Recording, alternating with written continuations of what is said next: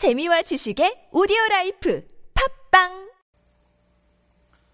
네, 안녕하세요. 어, 오늘은 이제 새로운 수업의 첫 시간입니다. 어, 그동안 벌려놓은 수업도 많은데 다 마무리 안 하고 저거 이렇게 다른 거 해도 되냐라고 이제 항의하실 분들도 계시겠지만 어, 저도 요즘 이제 셋째 아이 낳고 굉장히 정신없는 또 하루하루를 보내고 있습니다. 뭐 그러다 보면 자꾸 이렇게 매너리즘에 빠지거든요. 그러니까 힘도 안 나고 막 이제 힘은 드는데 힘이 힘을 더 내야 되는데 힘은 더 안 나고 그래서 저도 뭔가 좀 새로운 어떤 분위기로 또 수업을 시작을 해야 기존에 있던 것도 보면 이제 그게 뭔가 어, 으쌰으쌰 하면서 같이 할 수 있지 않을까라는 생각이 들어서요. 일단은 항상 첫 단추 한번 끼워 보겠습니다. 그래서 강신준 교수님이 쓰신 오늘 자본을 읽다 편입니다.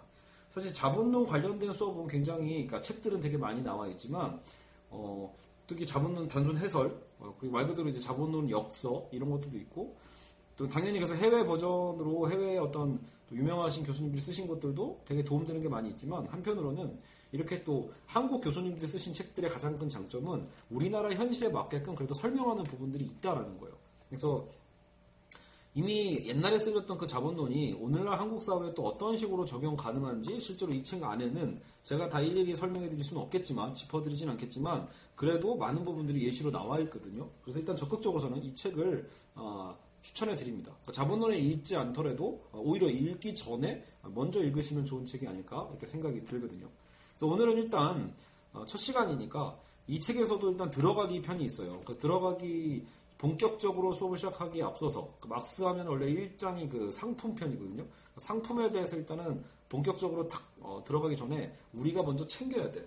먼저 알아두면 읽을 때 도움이 되는 개념들을 정리하는 시간을 갖도록 하겠습니다.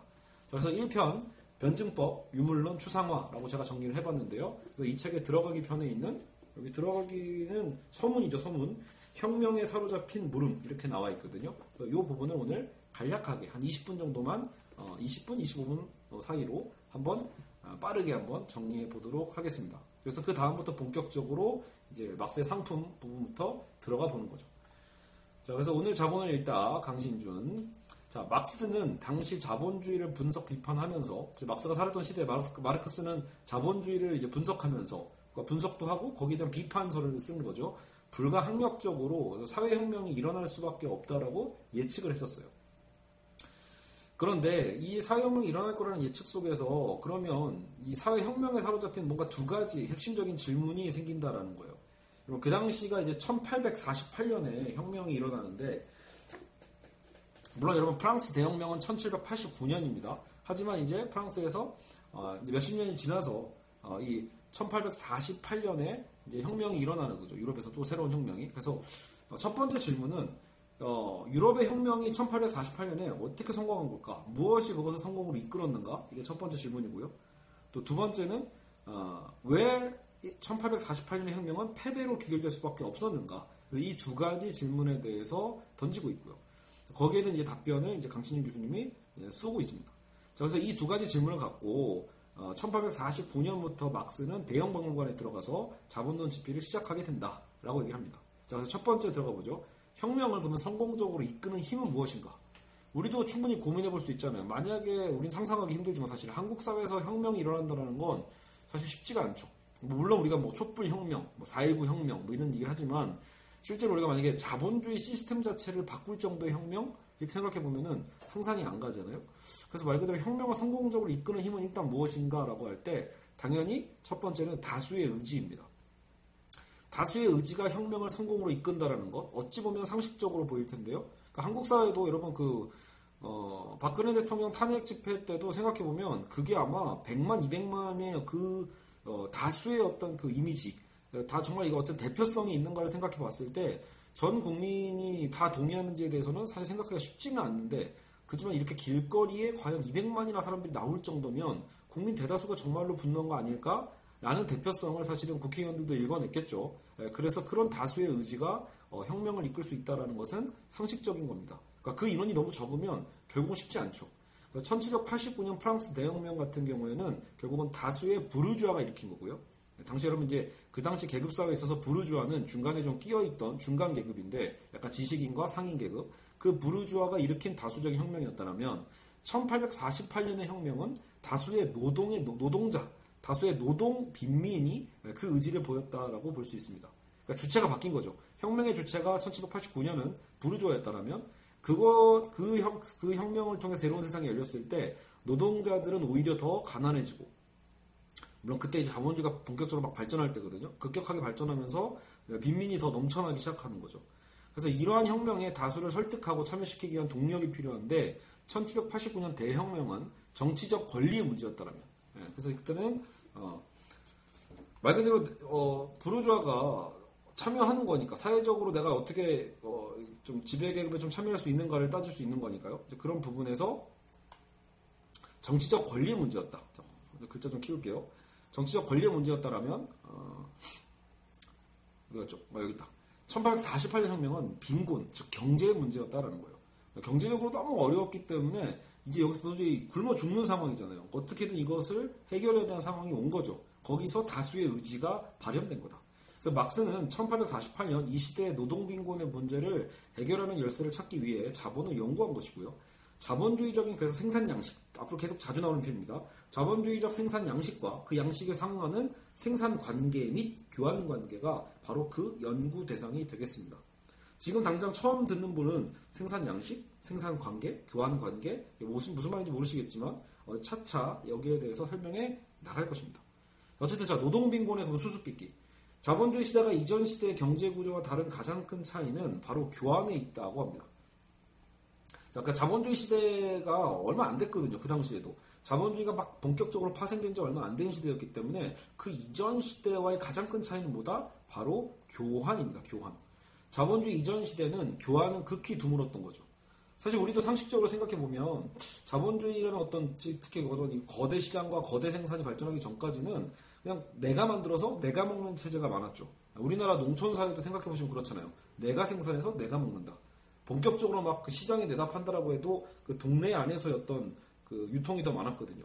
그 요즘과는 다르죠. 요즘은 뭐 어때요? 전 세계적으로 우리가 세계화를 통해서 어, 전 세계 반대편에도 어떤 물건을 팔아먹을 수 있으니까 그래서 그때는 생산을 엄청나게 많이 해야 되는데 자급자족 경제는 그렇게 할 필요가 없죠. 생산의 주체와 소비의 주체가 같거든요. 자, 여기 보시면 생산을 한 장소에서 생산을 해요. 그것을 다른 장소와 교환하게 하는 것. 그러니까 교환이 발생하면서 새로운 세계가 열리는 거예요. 그러니까 그 전시된 뭐예요? 장소 A가 장소 A 안에서 생산과 소비가 함께 일어나는 거죠. 근데 오늘날 자본주의는 모든 생산은 그곳에서 소비되는 게 아니라는 거예요. 기본적으로 어떤 A라는 곳에서 생산을 했으면 그거는 다른 B에서 소비가 되어야만 즉 팔리는 상품의 가치가 생기는 거죠. 그래서 다른 곳의 소비를 위해서 애초에 그런 목적으로 만들어진다. 교환을 전제로 만드는 것이기 때문에 목적 자체가 이전 시대와 다를 수밖에 없죠. 이전 시대는 내가 만들어서 어, 내가 먹는 거, 내가 만들어서 내가 소비하는 거였더라면 자본주의 시대는 내가 생산하면 이 생산물이 대체 누구에게 소비될 것인가를 고민하면서 그 목적 의식을 갖고 어떻게 교환할 것인가를 갖고 생산을 하는 거죠. 시장, 즉 시장에 내다 팔기 위한 목적의 생산이다. 교환이 생산과 소비를 결국 분리하게 되는 매개가 되는 거죠. 중간에서 이들을 매개하는 구조로서 교환은 자리매김하게 된다.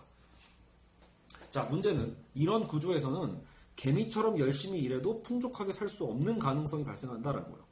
무슨 말이냐면 그 이전 시대는 자연에서 내가 노동한 만큼 무언가를 얻어내기 때문에 열심히 일하는 사람이 굶어 죽기는 오히려 거꾸로 어려운 구조일 수도 있다는 거예요.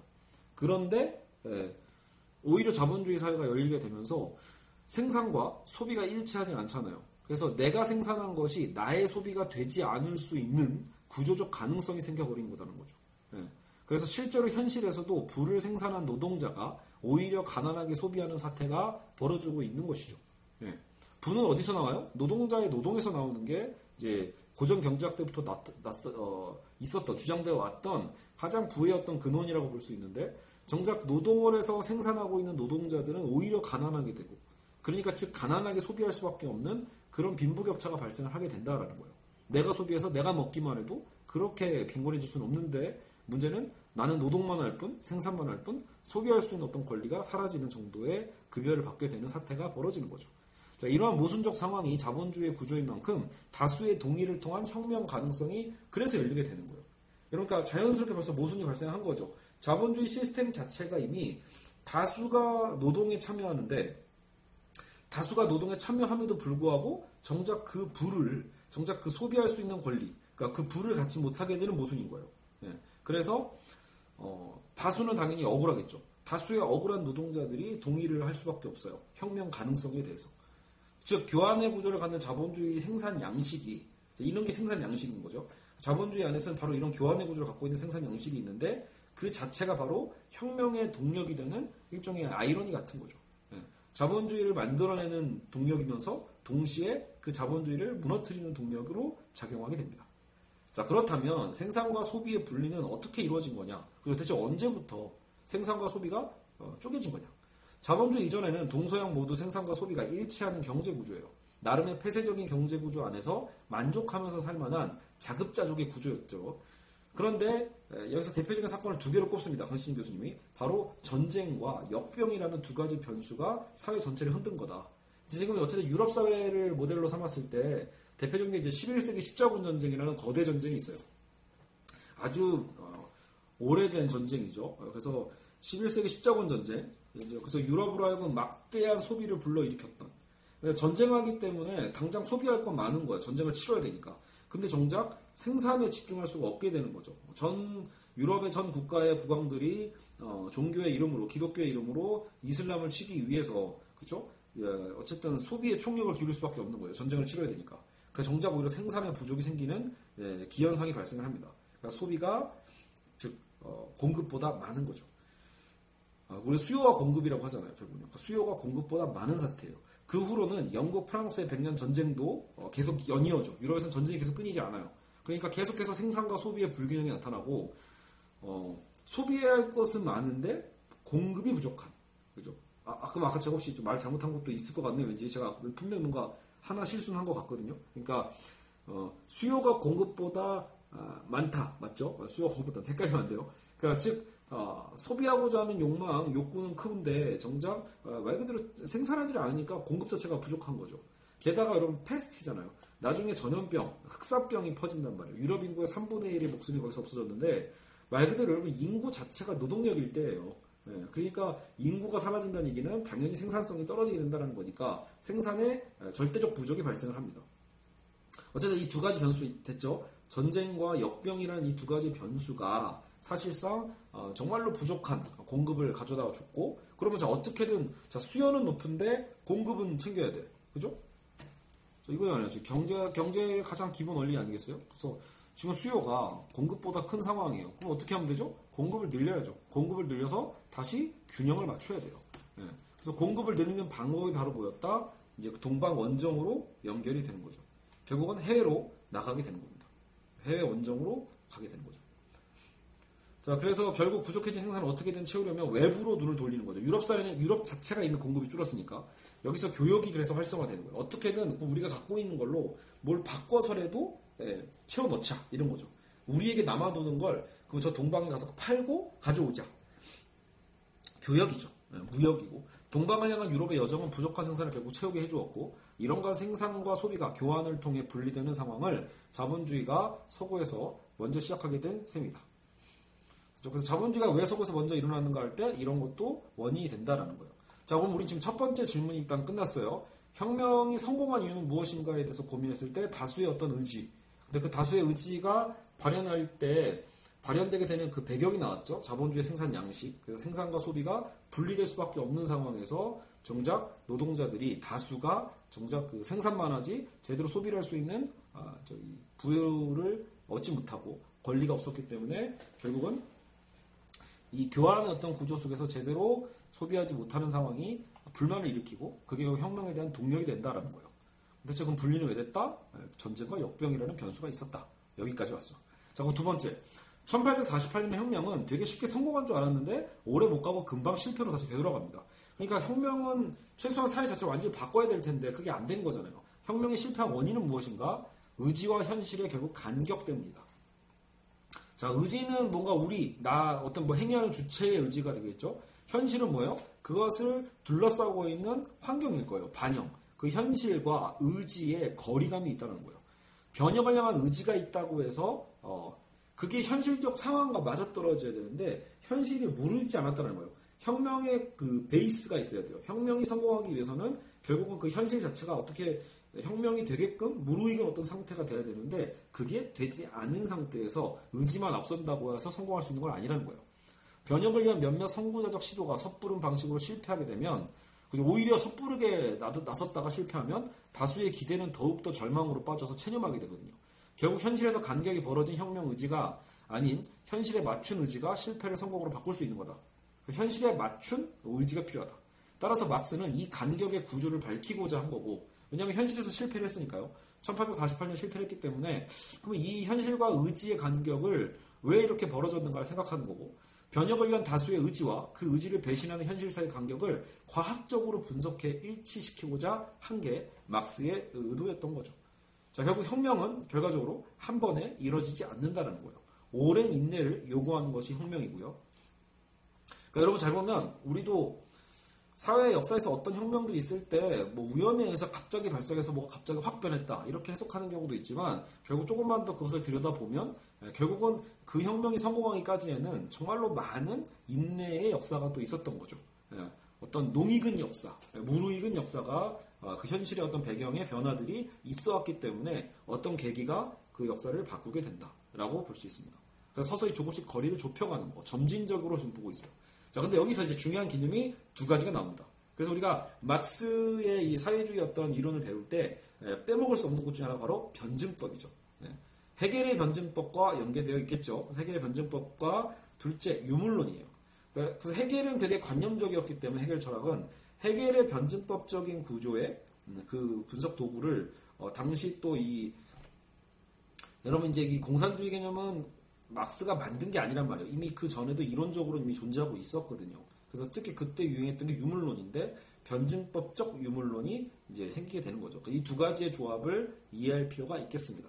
자, 그래서 유기체 발전 법칙 변증법 이렇게 나옵니다. 체크해 두시고요. 결국 우리가 변증법을 이해할 때 중요한 건 일단 유기체를 이해하셔야 돼요. 그래서 단순히 어떤 일반적인 기계가 아니라 뭐 그죠? 그냥 어떤 명령어의 명령어의 만큼 어, 기계적인 어떤 방식으로 움직이는 게 아니라 우리가 살아가는 사회는 말 그대로 우리도 생물이잖아요. 그러니까 인간 자체가 생물인 만큼 사회도 결국은 생물학적으로 움직이는 특성이 있다는 거예요. 그러니까 굳어버린 한 번 고착되면 거기서 끝나는 게 아니라 끊임없이 변형된다라는 거죠. 뭐 우리는 뭐 정치도 생물이다 이런 표현도 쓰는데 정말로 그러한 거예요. 인간이 하는 모든 행동들, 모든 어떤 사회적 과정들은 다 인간이 특성처럼 유기적으로 변화되는 과정입니다. 생명이 하나의 단계에서 다른 단계로 이행하는 것처럼 곧바로 다른 법칙의 지배를 받게 되는데 경제 생활, 경제 구조 또한 그렇게 생물처럼 역동적으로 움직일 수밖에 없다. 사회는 인간으로 이루어진 조직체인 거죠. 네. 사회는 인간으로 이루어진 조직체이고 사회가 유기체의 발전 과정을 밟아 나가는 거고 자본주의가 봉건제를 넘어서 파생했고 혁명이 과거와 단절되는 방식이 아니라 과거를 전제로 연속성을 유지하면서 그러니까 그 위를 밟고 쌓아간다는 거예요. 그렇죠. 그러니까 혁명이라는 게 A라는 것을 파기하고 B가 나오는 게 아니라는 얘기를 지금 하고 싶은 거예요. 강신 교수님이 생각하는 지금 변증법을 이해시킬 때 제일 중요한 건 A라는 시대가 있었어. B라는 새로운 시대가 오기 위해서 혁명이 필요하죠. 그 혁명의 과정이 A를 아예 파기해서 B로 만든 게 아니라 사실은 뭐다? A를 베이스로 한 B가 나온다라는 거예요. 그래서 혁명을 통해서 A가 완전히 제거되는 게 아니라 그럼 그 이전에 있었던 A라는 사회의 어떤 그 열매 속에서 B라는 새로운 열매가 어, 덧입게 되는 거겠죠. 그래서 그 강수진 교수님이 그래프로 이제 변증법에 대한 그림을 그릴 때 이렇게 사다리처럼 어, 탑을 쌓거든요. 탑을 쌓고 어쨌든 처음에 단계가 1이었다면 하나, 하나의 사회가 있었다면 거기서 또 하나의 사회가 붙어서 결국은 2를 만든다. 겠죠? 그리고 또 세 번째 단계가 됐을 때 이게 말 그대로 없어지는 게 아니라 그 2를 바탕으로 1을 또 쌓는 거죠. 그렇게 해서 3이 나오는 거다. 이런 식으로 얘기를 하는 거예요. 그러니까 요 시대와 요 시대와 요 시대 1단계와 2단계, 3단계가 말 그대로 이게 1위, 그 아래 단계의 밑돌이 빠지면서 생기는 게 아니라는 거. 아래 단계가 꼭 필요하다는 거. 이걸 전제로 해서 쌓아지는 거. 이게 바로 변증법적인 발전이라고 볼 수 있어요. 흔히 뭐 정반합이라고도 하지만 결국 그 정반합에 대한 어, 모순의 어떤 투쟁 자체도 결국은 뭐다? 예, 그 전에 썼던 것을 정의 어떤 개념을 반이 결국은 투쟁을 통해 가지고 결국은 둘 다 합을 이뤄가는 거잖아요. 그러니까 어느 거 하나 빠지는 게 아니에요. 그래서 우리는 이런 것들을 변증법적 지향, 변증법적인 지향이다. 그래서 이제 뭔가 좀 투쟁하면서 발전하는 거니까요, 말 그대로. 그냥 뭐, 우리 잘해볼까? 라고 하면서 시작되는 게 아니라, 혁명이잖아요, 말 그대로. 그래서 투쟁을 통해서 투쟁은 투쟁인데 기존의 사회의 것들을 계속해서 쌓아가는 방식이기 때문에 변증법적 지향의 어떤 방법이라고 얘기를 할 수 있겠습니다. 그렇죠? 그래서 여기서 어, 한국 사례도 얘기를 하죠. 한국의 보수와 정부 진보의 아, 보수와 진보의 정치적 대결도 서로를 완전히 지우는 방식은 불가능하다라는 거예요. 예, 뭐 잃어버린 10년 이렇게 운운하지만 결국은 노무현 정권의 어, 열매가 결국은 다시 그 이후의 보수 정권에 영향을 미치게 되어 있고 지금 문재인 정권도 마찬가지인 거죠. 결국은 그 이전 사회를 뭐 지운다라고 하지만 그건 정치적인 어떤 수사와 리액션 몇 가지에 불과하지 결국은 뭐예요? 영향을 다 받은 거예요. 전 정권의 역할에 어떻게든 결국은 영향을 받고 거기서 우리는 지향을 통해서 변증법적인 어떤 발전을 또 실현해 간다라는 거예요. 그래서 어, 아까 제가 했던 그림을 그려드렸던 바로 이 부분을 이렇게 설명하고 있죠. 첫째 계단이 마음에 안 든다고 다시 부수고 새롭게 1단계를 시작하는 게 아니라 오히려 성숙한 발전으로 가는 거예요. 이것이 변증법적 지향이고 이것은 원래 의미는 움켜쥐고 끌어올린다는 의미다. 좋은 표현이죠. 움켜쥐고 끌어올린다. 자본주의 변혁과 혁명도 결국 자본주의를 완전히 없애는 게 결국 아닐 거다라는 거예요. 자본주의를 완전히 폐기하는 게 아니라 자본주의 결국은 디딤돌 삼아서 더 높은 계단으로 오르는 것에 있다. 자, 여기 이게 변증법이고, 자, 이제 두 번째 유물론. 의지와 필연의 관계에서 우리 유물론을 봐야 된다. 여러분, 유물론이라는 건 결국 물질이잖아요. 오직 물질뿐이다라는 개념인데, 이것이 자칫하면은 굉장히 필연에 대한 필연성만 강조될 수가 있게 돼요. 예. 유기체의 발전 과정은 앞세대 성숙이 무르익고 끝나기 전에는 세대 교체가 이루어지지 않음을 보여주는데 마찬가지로 자본주의 또한 무르익지 않은 상태에서는 지향되는 게 아니다. 그래서 여러분 자본주의는 그러니까 끝까지 가야 돼요. 예. 끝까지 자본주의 어떤 극한에 너, 뭐, 어, 다다랐을 때 그때 결국은 변화의 시작이 일어나는 거죠.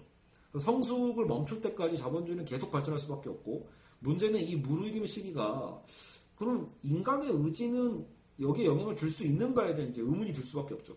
대체 무르익는다 그럼 언제까지? 네, 언제 자본주의는 무르익는 거야? 언제 거기서 혁명이 되는 거지? 라고 고민할 수 있잖아요. 그러니까 결국 그랬을 때 일단은 유물론적 사고는 뭐예요? 자연의 법칙에 달렸다라고 얘기를 합니다. 인간의 의지가 그것을 앞당기는 게 아니라 자연의 법칙에 의해서 우리는 그것을 기다려야 돼요. 유기체의 성숙을 인간 의지로 어찌 앞당기겠는가? 말 그대로 인간의 수명을 단순히 우리가 나는 오래 살아야지라는 의지만으로 되는 건 아니잖아요. 인간의 의지는 자연의 결국은 필연 법칙을 뛰어넘을 수 없다는 주장이 바로 유물론입니다. 체크해 두시고요. 인간은 어쨌든 그 주관적이고 어떤 주체적인 그 의지가 자연이란 어떤 객관적인 필연 법칙을 뛰어넘을 수는 없다라는 거. 그게 유물론이다. 1848년 혁명은 자본주의가 충분히 성숙하게 무르익은 시점이 아니었기 때문에 결국은 아, 실패할 수밖에 없었던 거고 자, 그럼 여기서 이제 그런 의문이, 의문이 또 들죠. 그러면 의지가 자연, 자연의 필요 법칙을 뛰어넘을 수 없으면 의지는 아무 의미가 없네요? 이렇게 바로 얘기할 수 있는데, 바로 거기에 대해서 강신준 교수님은 이런 비판이 있을 줄 알았어 라고 하면서 그런 건 기계적 유물론자지 라고 하면서 그냥 일반 유물론과 기계적 유물론을 분리하고 있습니다. 즉, 강신진 교수님은 아, 막스의 유물론은 결국 일반적 유물론이고 기계적 유물론이라는 건 좀 아까도 얘기했지만 기계적이라는 건 좀 극단적으로 기계적으로 적용했다는 얘기죠. 야, 의지가 자연의 필연 법칙을 넘어서지 못한다고 해서 의지 자체가 필요 없다? 그렇게 극단적으로 가지 말라라는 거예요. 혁명의 성공을 위해서는 뭐가 필요하다? 의지가 자연 법칙을 따르는 것만으로는 충분하지 않고 궁극적으로 모두 의지가 현실과 일치되어야 하는 것이다.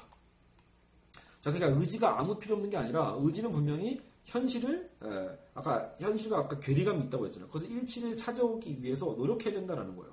물론 그 노력만으로 자연의 법칙을 앞당기는 건 아니겠지만 이런 방식의 접근이에요. 세대 교체를 위해 앞세대의 성숙만을 기다리는 것도 중요하지만 무엇보다 그 이후 세대 결국은 진보는 뭐가 진보예요? 결국 그 미래를 보는 거잖아요. 무엇보다 그 이후 세대, 뒷세대가 충분히 성숙해야 한다는 조건을 누가 충족시켜준다? 의지가 충족시켜주는 거예요. 미래가 현재 속에서 의지를 통해 준비되어 있어야만 한다는 거죠. 그래서 해야 하는 것만을 공허하게 외칠 게 아니라 할 수 있는 것을 꾸준히 의지를 갖고 실천해 가야 합니다. 그런데 현실이 어느 정도로 성숙했는지 대체 어떻게 또 알 수 있냐는 질문이 또 나오죠. 자, 어떻게 계속 꼬리에 꼬리를 물면서 어, 의문점이 생기고 그 의문점을 강신진 교수님은 해결해 가고 있어요. 자, 자연 법칙을 파악하는 방법은 계속 추상화다. 현실이 어느 정도 성숙했는지 파악하려면요. 구체적인 그 모델, 그러니까 구체적인 현실 자체로 들어가가지고 분석하려다 보면 어려워요, 당연히. 케이스가 너무 많으니까. 그래서 우리는 무슨 능력이죠? 인간은 추상화의 능력이 있죠. 네. 우리가 수학이라는 것도 뭐예요? 추상적 학문인 거거든요. 모든 구체적인 것을 수로 추상화해서 계산함으로써 훨씬 더 간단하게 표현할 수 있잖아요. 그런 방식인 거죠. 그러니까 경제학적인 지금 막스의 분석도 구체성에 대한 것으로 연구하는 게 아니라 구체성은 나중에 일단 추상적으로 과연 이 현실을 파악하는 것을 더 명확하게 보기 위한 노력인 거죠. 그 자연법칙을 파악하려면 추상화의 과정이 필요합니다. 막스의 경제 분석의 추상화는 매우 중요하고 개별적인 차이들로 이루어진 현상으로부터 이들 사이의 공통된 본질을 찾아가는 과학적 방법이 바로 추상화다. 사회경제 구조의 성숙을 파악하기 위해 일일이 세부 지표를 확인하는 게 아니라 이들 사이의 공통된 본질을 파악해내는 게 중요하고 이는 추상화의 과정이다. 막스가 언급하는 생산 양식이 바로 그 추상화의 열매인 셈이죠. 즉 추상화의 과정이 없었으면 막스가 흔히 얘기하는 자본주의 생산 양식 아까 우리가 교환 얘기했잖아요. 그러니까 소비와 어쨌든 뭐 생산의 불일치에서 교환의 역할 뭐 이런 얘기 할 때 그런 생산 양식을 찾아내는 능력 자체가 추상화의 능력이라는 거예요. 그래서 우리가 자본론을 읽을 때는요. 여러분 실제로 1권, 2권, 3권, 3권으로 되어 있거든요. 1권이 가장 그래서 어렵다고 볼 수 있다는 거죠. 1권이 가장 추상적이니까. 1권, 2권, 3권으로 가면 갈수록 현실의 문제, 구체적 문제에 대해서 막스가 언급을 많이 하기 시작합니다. 그래서 막스의 자본론을 1장부터 1권부터 읽다가 포기하신 분들이 너무 많기 때문에 어떤 면에서는 그냥 3권부터 읽어보는 것도 괜찮다는 얘기들도 많아요. 네. 왜냐면 일단 뭐 흥미가 있어요, 여러분 책을 읽는데 막스의 처음에 여러분 상품 뭐 이런 거 읽다 보면 아 그냥 읽다가 일단 덮게 돼 있습니다. 저도 몇 번을 덮었고요. 네. 여전히 뭐 그래서 저도 제대로 뭐 몇 회독을 한 게 아니거든요, 자본론은요. 네, 그냥 계속 자본론 해설서부터 계속 읽고 있는 거예요. 언젠간 저도 어, 이런 준비된 마음으로 1, 2, 3권을 쭉 읽을 날이 오겠죠. 네. 어쨌든 1권이 가장 중요하면서도 가장 어려울 수밖에 없는 것이 구체적 현실을 추상적 연구 방법으로 핵심을 제기하고 있기 때문에 어렵다라는 거예요. 하늘 높은 곳에서 조망으로 바라보고 있는 거죠.